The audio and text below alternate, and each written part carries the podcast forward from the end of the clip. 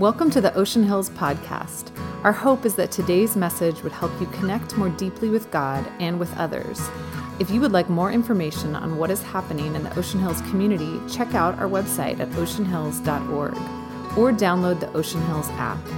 If you are encouraged by our ministry and would like to partner with us financially, you can give through your mobile device by texting Ocean Hills to 77977. We hope you enjoy this message. All right. I love it. Thanks for being with us this morning. I want to say hi to everybody who's at Jammy Church watching online. No shame, no shame at all. We'll see you next Sunday. Uh, how many of you, raise your hand if you are, w- could affirm this statement? Uh, a New Testament professor shared this statement with me. He said this Consider the possibility you might be wrong. Raise your hand if you, if you could do that. Some of you can't do that. Some of you are like, I'm not wrong. Some of you approach the Bible, you approach life, you approach everything like, I'm not wrong. I'm never wrong. What I want to, what I want to, as we begin this message, I want to just gently say, consider the possibility on this issue we're going to talk about today. Whichever side you're, just consider the possibility you might be wrong, wrong, wrong, wrong. And I'm praying that God would open, soften our hearts. It's a loaded topic today. We're in a series called Why. Why, why? Why read the Bible? Why pray? Today is Why Women in Leadership. Why women preachers? Why is the Evangelical Covenant Church we're part of?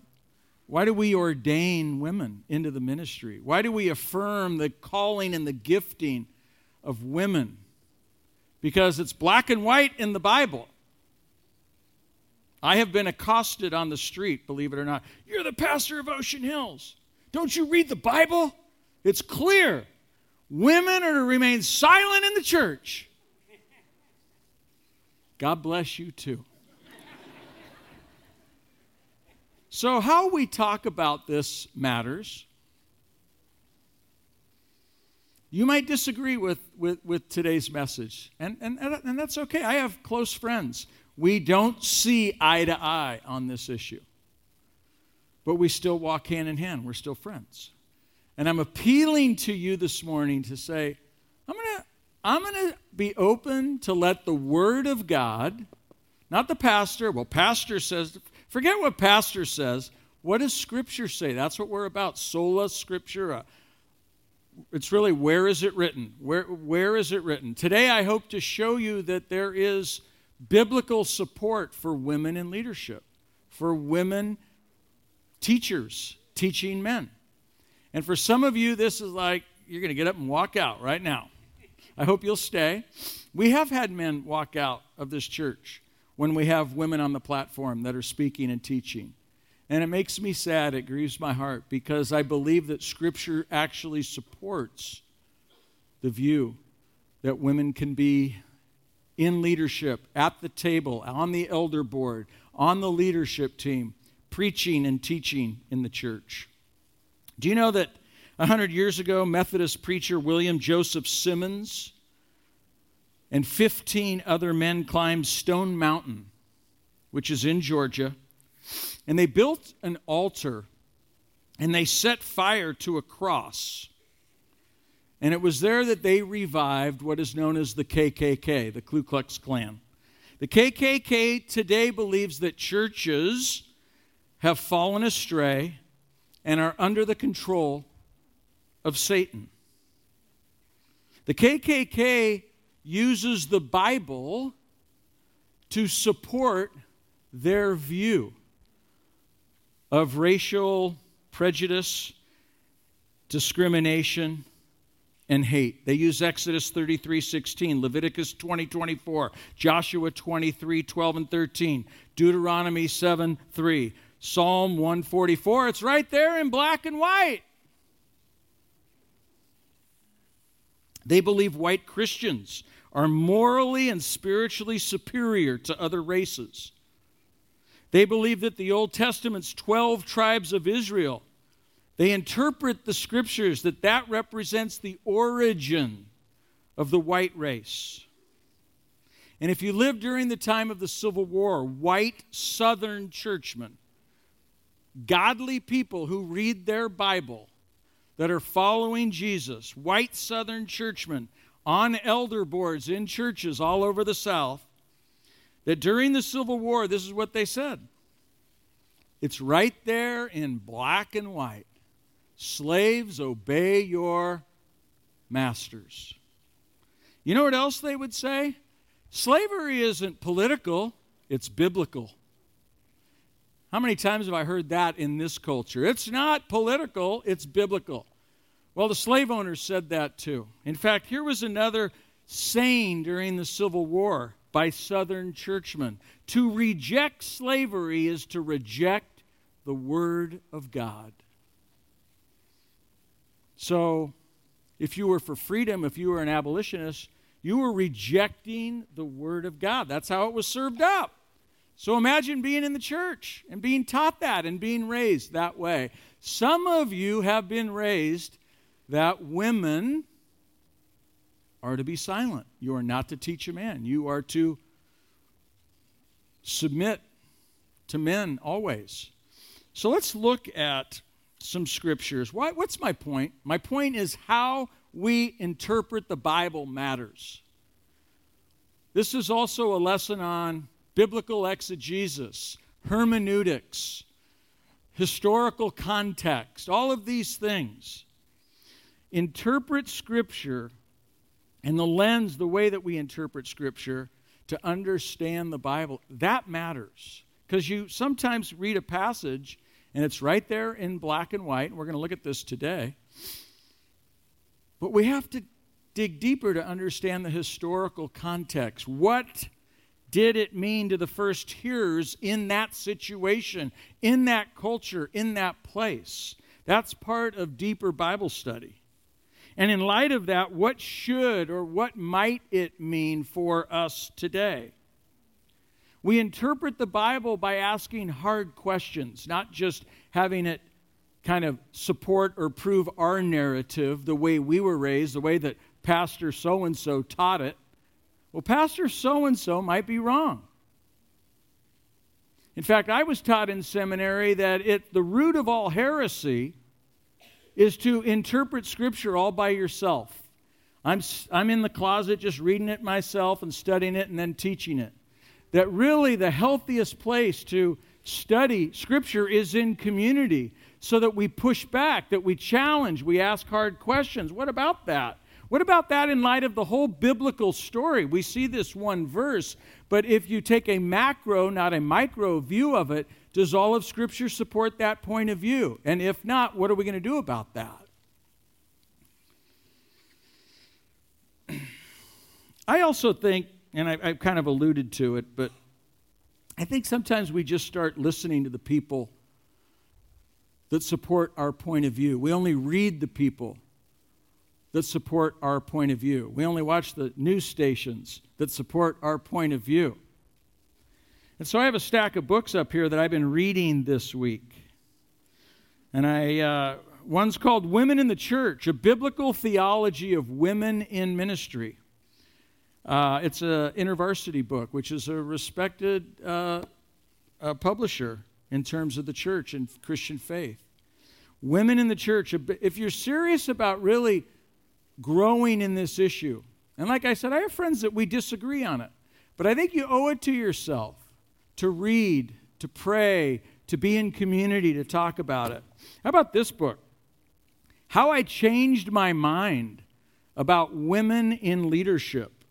Compelling stories from prominent evangelicals Stuart and Jill Briscoe, Tony Campolo, I. Howard Marshall, John and Nancy Ortberg. I mean, just some really prominent names of people that are respected in the church that are scholars, that are pastors, that are leaders. how I changed my mind.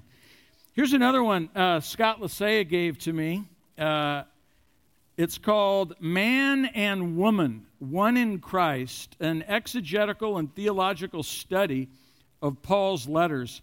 The two passages that we're going to look at that are controversial, this whole book is on those two passages. And this guy set out to prove male headship. The man, there's male dominance in the culture. And he, he, he wrote this book to prove that.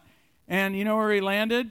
Realizing actually there's nothing in Scripture that prohibits a woman from speaking, teaching, preaching, and leading in the church. I actually bought my own copy, so I told you I'd give it back to you. Here's another book. This, this is another great one Women in Ministry Four Views. Not one view, not my view, four views. So you, you, this, you got the traditional view let your women keep silent. You have the male leadership view, the head of the woman is the man. You have the plural ministry view, your sons and daughters shall prophesy. And then you have the egalitarian view, there's neither male nor female in Christ, new creation theology. And what I love about this book is whatever your position is, it's in here, and the response of the other three point of views, there's a rebuttal to it. So you read the argument, and then you get to, to listen to the pushback. I know for some of you, you don't want to do that. You just want to be told what to think. If you are a thinker and you want to grow and be stretched, I recommend this book. Then there's one more by Scot McKnight. Uh, he's a biblical scholar out of the Chicago area. I know Scott. And uh, he's written this book that we've done a book club on. It's called The Blue Parakeet. And rethinking, here's the subtitle Rethinking how, the, how you read the Bible. And uh, he uses women in ministry as a case study. The last half of the book is all on the biblical basis and doing the hermeneutic on understanding women in ministry, women in leadership. And this is a great book, too. So let's close in prayer. You could just go read. No. oh, there's a lot here. So,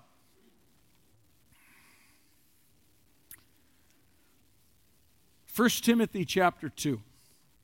If you have a Bible, why don't you open it up? First Timothy chapter 2. I have up on the screen verses 11 to 14. But I think I'll start at verse 8, just a couple verses ahead of that, if you don't mind. 1 Timothy chapter 2, verse 8. In every place of worship, I want men to pray with holy hands lifted up to God, free from anger and controversy. In every place of worship, I want men to pray with holy hands lifted up to God. And, verse 9, I want women to be modest in their appearance. They should wear decent and appropriate clothing and draw attention to themselves by the way they fix their hair. Let me read that again.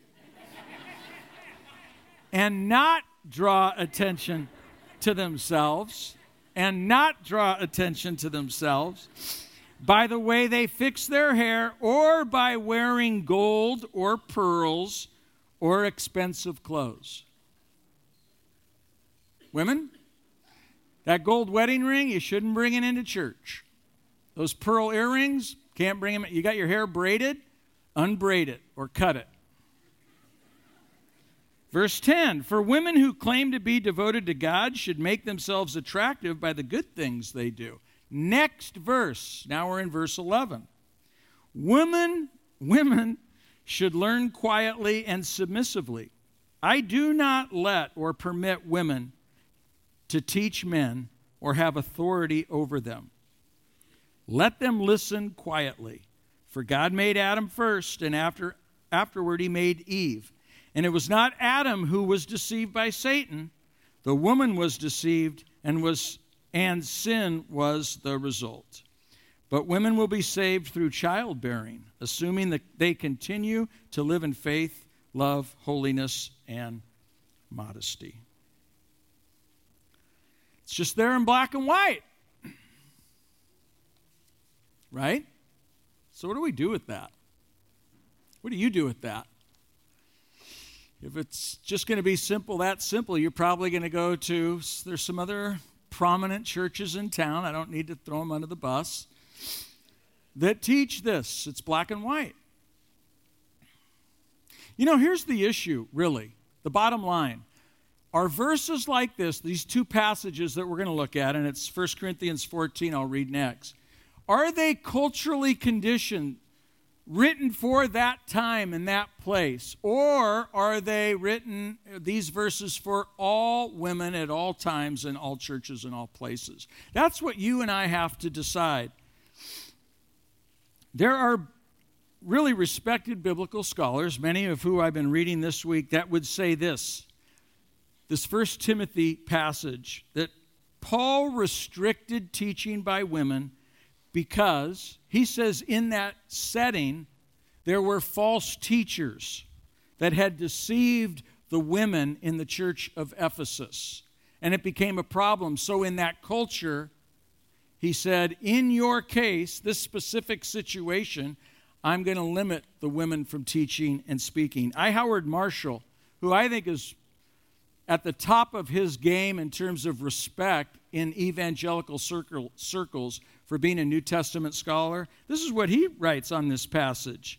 He says, This had to be for a special situation where teaching and leadership by women were causing temporary and local problems. Scot McKnight, in his book Blue Parakeet, here's his comment on this passage. It's a contradiction when we take one point as a rule Women cannot preach or lead in the church, yet we treat the other points as cultural. We should make men raise their hands in prayer, and we should not allow women to have braided hair or wear gold or pearls in worship service. Are, are you tracking? Are you following? You can't have it both ways, is what they're saying. If you're going to adhere to women should be silent, then women should also not wear jewelry in church and shouldn't have their hair braided. And men, whenever we pray, you have to raise your hands. Okay? Let's jump to the next problem passage. 1 Corinthians chapter 14. Women should remain silent in the churches. They're not allowed to speak, but must be in submission, as the law says. If they want to inquire about something, they should ask their own husbands at home, for it is disgraceful for a woman to speak in the church. That's strong language, and that's a problematic passage. It's black and white, it's right there. John Ireland, don't you read your Bible? I have people tell me that. Don't you read your Bible?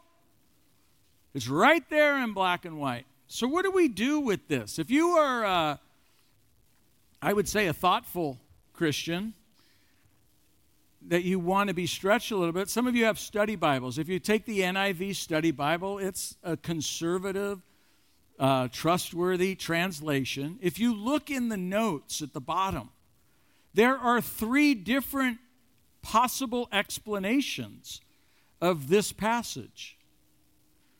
Three.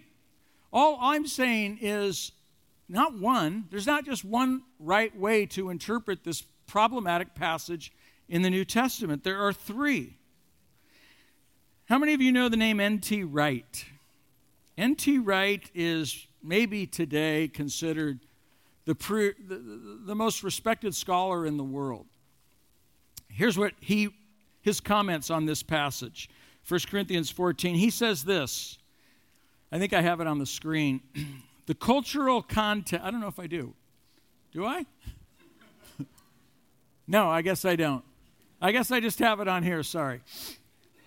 The cultural context helps us understand what Paul means when he asks women in church services to be silent and to inquire of their husbands at home.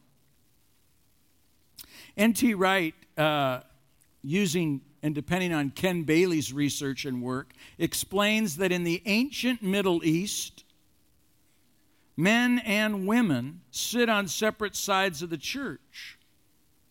And the minister speaks in formal or classic Arabic, which the men know, but most of the women do not know since they speak only the local dialect. They get bored and they talk amongst themselves, getting louder and louder. Finally, the frustrated preacher says, Woman, please be quiet.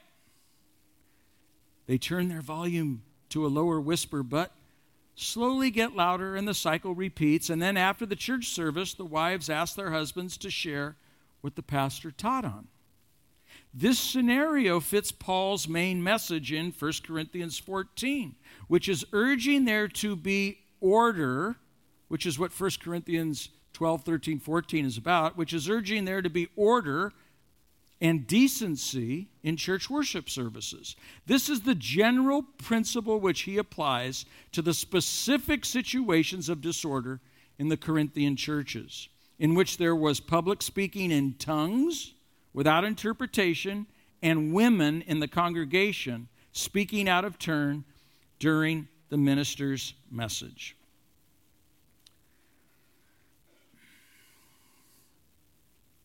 So, some of you know this been a little controversy in the newspaper the last month. A guy named John MacArthur. Some of you know John MacArthur. I actually got to hang out with John MacArthur when I was on staff at Mount Hermon back in the early 80s. He's 80 years old now. He's a very prominent biblical scholar, pastor, speaker, teacher, well respected, but has some ultra conservative points of view.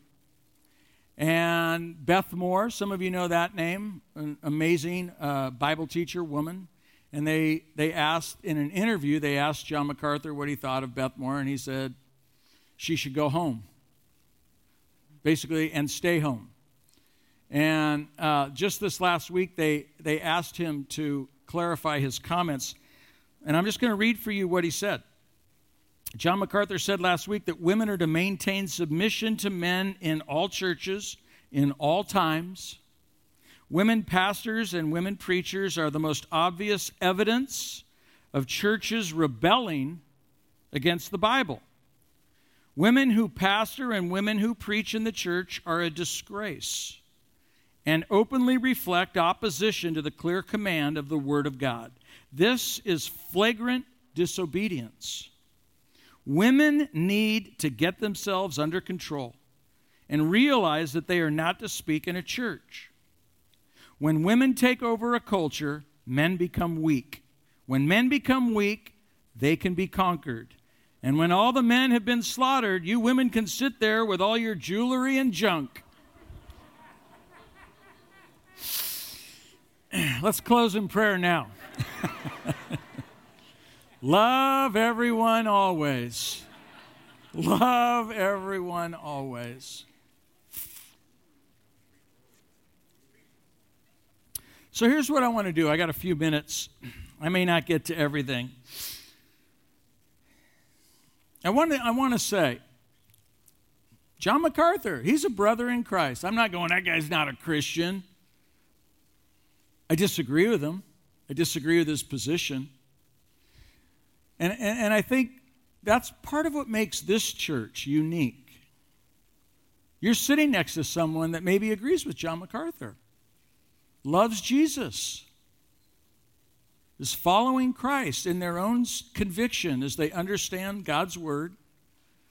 They have that conviction of male headship, of male dominance, that that's the way God intended it. Just read your Bible. It's in black and white. 1 Timothy, 1 Corinthians. But what I want to do for a moment here is kind of take a, a spiritual panorama, macro view of Scripture.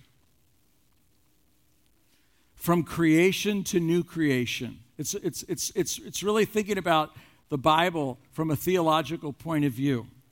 So, number one, I want us to think about God's original intent in creation. You got to go back to Genesis chapter 1. So, what was God's original intent? It's that we are all, men and women, are image bearers, made in the image of God. Let me read for us Genesis 1. And then God said, Let us make, some translations say man, but the Hebrew word is human beings, both men and women. So, let God said, Let us make human beings in our image to be like us. They will reign, they will reign. Not he will reign. They together will reign over the fish of the sea, the birds in the sky, the livestock, all the wild animals of the earth, and the small animals that scurry along the ground. So God created human beings in his own image. In the image of God, he created them. Male and female, he created them. And then God blessed him. No, he blessed them. And he said, Be fruitful and multiply, fill the earth and govern it. So let me read for you some of John Ortberg, who I really respect. Here's his take on this.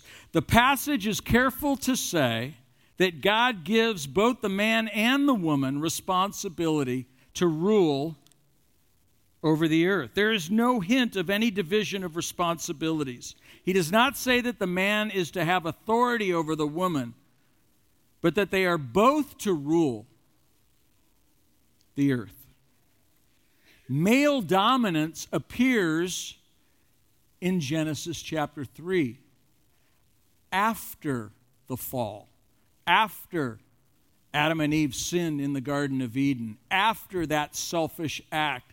It impacted humans' relationship with God, but also man and woman's relationship. It's after the fall. Sin damaged all relationships. And here's what, or, well, in fact, it says in uh, Genesis 3:16. I don't know if I have it, but it talks about women. There, there's a curse that's been placed on the earth, right? If you go back and you read it, and, and, and what's the impact of the curse? When women will experience pain during childbirth, and the husband will rule over his wife. That's part of the curse. Here's what Ortberg says One gender holding power over the other was not God's plan at the beginning of creation. It's clearly part of the curse, and the curse is not a good thing. How come no one's arguing that a woman should refrain from Lamaze classes or getting an epidural if God's will is that women should suffer pain in childbirth? But we don't argue about that we argue about men ruling over a woman. Are you following me? Some of you are saying, but what about Genesis 2? What about Genesis 2? That's before the curse. All right, let's look at Genesis 2, verse 18. The Lord said, It's not good for the man to be alone. I will make a helper, a helper suitable for him. So, the biblical interpretation of helper, we need to understand what that means. No, we don't. It's there in black and white. The Lord God said, It's not good for man to be alone. I will make a helper suitable for him. And so many of us have been taught or assume that God made woman to be a kind of junior assistant for the man. You know, man has a lot to do. He can't get it all done by himself, so God gave him a woman to help him get his chores done. You know, someone who could he could delegate some stuff to, somebody lower down in the org chart. You know, who could go get his coffee for him while he subdues the earth.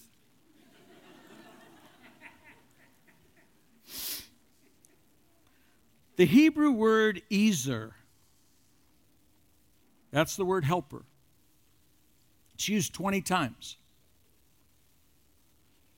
It's never, ever used as subservient or subordinate. In fact, 17 of the 20 times that Hebrew word helper is used, it's used for God.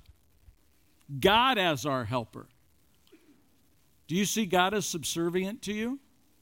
Is God subordinate to you? Is he under you? Are you ruling over God? The three other times that that Hebrew word is used is for military allies helping us, helping Israel. Does that make sense? Are you following me? But it's in black and white. Read your Bible. Sometimes it's dangerous to read your Bible in black and white. And that's why we read it in community. That's why we have to be teachable and open to feedback and pushback and say, wait, what about? It's okay to say, hey, wait, what about? Don't ever be part of a church where you're not allowed to push back, where you're not allowed to ask questions. You're just supposed to do what I tell you to do. That's dangerous. That's how cults start. You have to push back. You have to ask in a, in a humble, godly way, seeking where's God's heart on this issue. Well, let's keep going. Grace notes of women in leadership in the Old Testament. There's Miriam, Huldah, Deborah. Let me read for you again in this book how I changed my mind. I thought this was just a great little comment. Miriam is called a prophet in Exodus 15. In Numbers 12, it's indicated that she is one through whom the Lord spoke. Huldah was another woman through whom God brought renewal when Israel was at a spiritual crisis point and needed an authoritative word. Why would God have a king go to a woman for authoritative spiritual instruction? Or even more striking is the example of Deborah. Judges were the authoritative figures in Israel, exercising political, judicial, and spiritual leadership. Deborah was the highest leader of Israel. Though she was married, she, not her husband, was chosen by God to lead his people. What nation was her husband a part of? Israel. So if she was leading Israel, who is one of the people she was leading? Say it out loud. Her husband. If God was opposed to women in leadership, why would he do such a thing? What is surprising is that Deborah was chosen as a leader because no man was spiritually mature enough to step up to the plate. Put that in your pipe and smoke it. All right, I got to keep us going here. Next, when you uh, we're, we're taking a macro look. So we've looked at god's original intent image bearers genesis 1 we've looked at done a word study of the word helper ezer never used for subordinate um, subservient. It's used for god as our helper. Number th- uh, three women in leadership in the old testament. Number four is the ministry of jesus. Read your gospels. Mar- matthew mark luke and john just read it. And pay attention to how Jesus treats women, how Jesus thinks about women, how Jesus talks to women, how Jesus risks his own reputation to have women around him.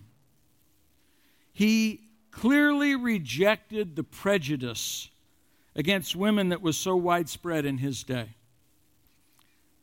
Women were irre- irrelevant, insignificant in Jesus' day you know this, but, but a woman in the first century in a court of law, her word was useless. Her word didn't count. Only a man's word counted in the court of law. So, why, when Jesus died and rose again, who, who, who were the first people at the tomb that Jesus appeared to? Women. And what did he tell the women? Go tell the men. Why would you do that? A woman's word doesn't count. People aren't going to believe it. He appeared to women first and he said, Go tell the men. Read the Gospels and notice how Jesus treats women. Because followers of Jesus, what? Follow Jesus. Number five, you know, we often demonize Paul because Paul's the one who wrote First Timothy and Paul's the one who wrote First Corinthians, these controversial passages. But if you look at ministry leaders, Paul was surrounded by women and affirmed them Priscilla, Phoebe, Euodias and Tyche, Lois and Eunice. But let me just point out Romans chapter 6, verse 16, verse 7. Romans 16, verse 7. Paul writes this at the end of his book to the Romans Greet Andronicus and who? Junia, my fellow Jews who were in prison with me. They are highly respected among the apostles and became followers of Christ before I did. So what's you know when I when I was in college and in my 20s Junia, I mean you read those two names Andronicus and Junia, okay, whatever. They must be men.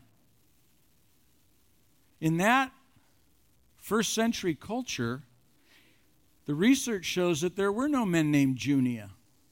That's a female name. The earliest manuscripts that we have of the book of Romans, all the earliest manuscripts, say Junia. The later manuscripts that we have, guess what they say? Junius. There's an S added. Junius is a man's name. And so part of the argument is no, no, no, it says Junius. Well, not the earliest manuscripts. I wonder who changed those manuscripts. I'm guessing it wasn't a woman. Junia was a common Latin woman's name in Paul's day. You wouldn't know that by just read your Bible. It's right there in black and white. Don't you preach the word there? And then here's my final thought. Well, I got a lot to say, but you know, what about gifts of the Spirit? Same Paul. 1 Corinthians, Romans, Ephesians. He never indicates that some gifts are for men and other for women. He teaches that the Holy Spirit gives gifts to every Jesus follower, regardless of race, economic status, or gender. He never distinguishes between male gifts and female gifts. And so let me close with a Scot McKnight quote. Remember how I said we're going to take a panoramic view, creation to new creation? This is what he says. He says, The good news of the Bible is that the fall eventually gives way to new creation. The fallen can be reborn and recreated. So again, going back to, he says, the fall turned the woman, turned the woman to seek dominance over the man, and the fall turned the man to seek dominance over the woman. A life of struggling for control is the way of life for the fallen after the fall. But the good news is the fall eventually gives way to new creation and the fallen can be reborn and recreated. Sadly, the church has far too often perpetuated the fall as a permanent condition when it comes to male and female relationships. This is against both Paul and Jesus, who each read the Bible as a story that moves from creation to new creation. And so, what's new creation? Paul talks about it. Anybody who is in Christ is a new creation. Paul writes in Galatians 3:28, there is no longer Jew or Gentile, slave or free, male and female. You are all one in Christ Jesus. So when Jesus died on the cross for our sin, we can be born anew we can be made into a new person, a new creation. And now, life in new creation, after Jesus comes into our lives, is we now begin to embrace each other as God intended in Genesis 1. Does that make sense? Are you following me? God's original intent and Jesus' prayer, Thy kingdom come, Thy will be done on earth as it is in heaven. What's, what's, what's God's heaven intent? It's not male dominance, it's man and women together ruling the earth, together. That equality there, not one over the other. And now in Christ, followers of Jesus that follow Jesus, that's how we live and that's how we treat each other. So I'm going to close. I'm going to take a risk today.